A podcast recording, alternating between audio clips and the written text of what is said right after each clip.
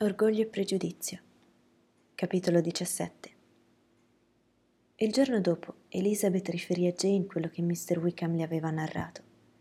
Jane l'ascoltò stupita e turbata. Non poteva credere che Mr. Darcy fosse così indegno della stima di Mr. Bingley. E d'altra parte, non era nel suo carattere dubitare della veridicità di un giovane, dall'apparenza così simpatica come Wickham. La possibilità che egli fosse stato realmente vittima di tanta perfidia bastava a destare tutta la sua compassione. Non le restava quindi altra via che pensare bene di tutti e due i giovani, difendere la condotta di ciascuno e attribuire a un caso o a un errore quello che non si poteva spiegare altrimenti.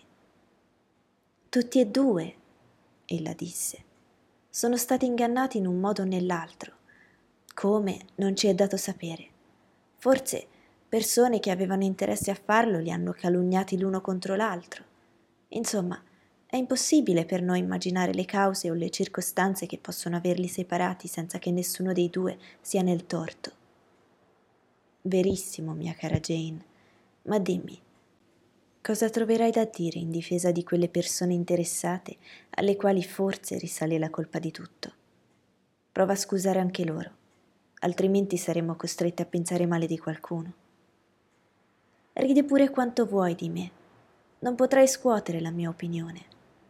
Cara Lizzie, provati a pensare in che orrenda luce metterebbe Mr. Darcy il fatto di aver trattato in quel modo l'amico di suo padre, la persona alla quale il defunto aveva promesso di provvedere.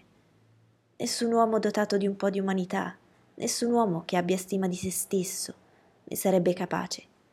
Possono dunque i suoi più intimi amici ingannarsi su di lui in quel modo? Oh no. Mi è più facile credere che Mr. Bingley si illuda, anziché pensare che Mr. Wickham, capace di inventare la storia dell'altra sera, citando nomi, fatti, così, apertamente. Se non è vero, Mr. Darcy non ha che da contraddirlo. E poi tutto nel suo volto esprimeva la verità. È un caso molto complicato e doloroso. Non si sa proprio che cosa pensare.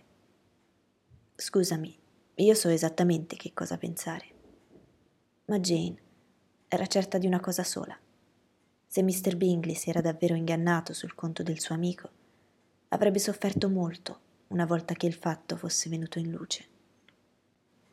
Jane ed Elizabeth furono richiamate dal boschetto dove si svolgeva questo colloquio proprio dall'arrivo di alcune delle persone di cui stavano parlando. Mr. Bingley e le sue sorelle venivano a invitarli personalmente per il tanto atteso ballo di Netherfield, che era stato fissato per il martedì prossimo. Le due signore si mostrarono lietissime di riabbracciare la loro amica. Dissero che pareva fosse trascorso un secolo da quando si erano viste l'ultima volta e le chiesero ripetutamente che cosa avesse fatto dopo la loro separazione. Non si occuparono quasi del rimanente della famiglia, evitando per quanto fu loro possibile Mrs. Bennet, Parlarono appena a Elizabeth e per niente a tutte le altre sorelle. Se ne andarono quasi subito, alzandosi improvvisamente dalle loro sedie e tanto frettolosamente da cogliere il fratello quasi di sorpresa. Parevano ansiose di evitare i convenevoli di Mrs. Bennet. La prospettiva del ballo a Netherfield riuscì assai gradita a tutti i membri femminili della famiglia. Mrs. Bennet era oltremodo lusingata e considerava il ballo né più né meno che un omaggio alla sua figlia maggiore, ed era rimasta molto colpita dal fatto che Mr. Bingley fosse venuto a invitarle personalmente, invece di rimettersi al cerimoniale di un formale biglietto. Jane sognava già la felicità di passare una sera in compagnia delle sue amiche e accanto al loro fratello. Elizabeth pensava con gioia che avrebbe spesso ballato con Mr. Wickham e sperava di veder confermato tutto quello che aveva saputo dal contegno e dagli occhi di Mr. Darcy.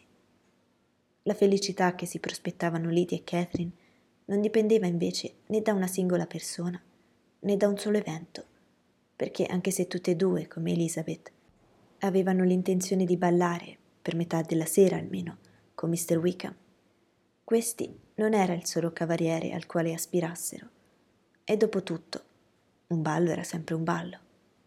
Perfino Mary assicurò alla sua famiglia che non era affatto restia a prendervi parte. Quando posso avere a mia disposizione le mattinate, disse, mi basta. Non considero un sacrificio accettare qualche volta un invito per la sera. La società ha i suoi diritti e anche io, come tutti, desidero una parentesi di riposo e di divertimento. Elizabeth era talmente di buon umore che, sebbene non le accadesse spesso di rivolgere la parola a Mr. Collins, quando non era strettamente necessario, non poté trattenersi dal chiedergli se intendeva accettare l'invito di Mr. Bingley e se riteneva opportuno prendere parte a quello svago serale. Rimase abbastanza sorpresa nello scoprire che egli non nutriva alcuno scrupolo al riguardo e che era ben lontano dal temere un rimprovero, sia dall'arcivescovo come dalla di Catherine de Bourgh, se si fosse azzardato a ballare. Vi assicuro, disse, che non credo possa esservi alcunché di male in un ballo di questo genere, offerto da un gentiluomo a gente rispettabile. Sono anzi così alieno da rifiutarmi di ballare io stesso, che spero di essere onorato da un giro con tutte le mie cugine nel corso della serata. E colgo appunto questa occasione per sollecitare da voi, Miss Elizabeth, le due prime danze, preferenza che spero mia cugina Jane attribuirà alla sua particolare posizione e non a una mancanza di rispetto verso di lei. Elizabeth si trovò così presa in trappola. Aveva sperato di essere invitata da Mr. Wickham proprio per quelle prime due danze e doverle invece promettere a Mr. Collins. La sua gentilezza verso di lei non avrebbe potuto essere più inopportuna. Tuttavia, non c'era modo di esimersi. Del resto, la sua felicità e quella di Mr. Wickham non avrebbero subito che un lieve ritardo. Accettò quindi la proposta di Mr. Collins con la migliore buona grazia possibile, sebbene tanta galante premura le fosse doppiamente sgradita, perché sembrava nascondere qualche secondo fine. A un tratto fu colpita dal pensiero di essere lei la prescelta tra le sorelle come degna di diventare la padrona del rettorato di Hunsford e di fare il quarto a un tavolo di Rosings quando fossero mancate visite più importanti. Quest'idea divenne presto convinzione. Le premurose attenzioni di Mr. Collins verso di lei avevano un crescendo impressionante e i tentativi di complimentarla per il suo spirito o la sua vivacità erano sempre più frequenti. Più sorpresa che compiaciuta di questo inaspettato effetto della propria grazia, non passò molto tempo prima che sua madre le desse a capire che l'eventualità di un simile matrimonio l'avrebbe trovata assai favorevole.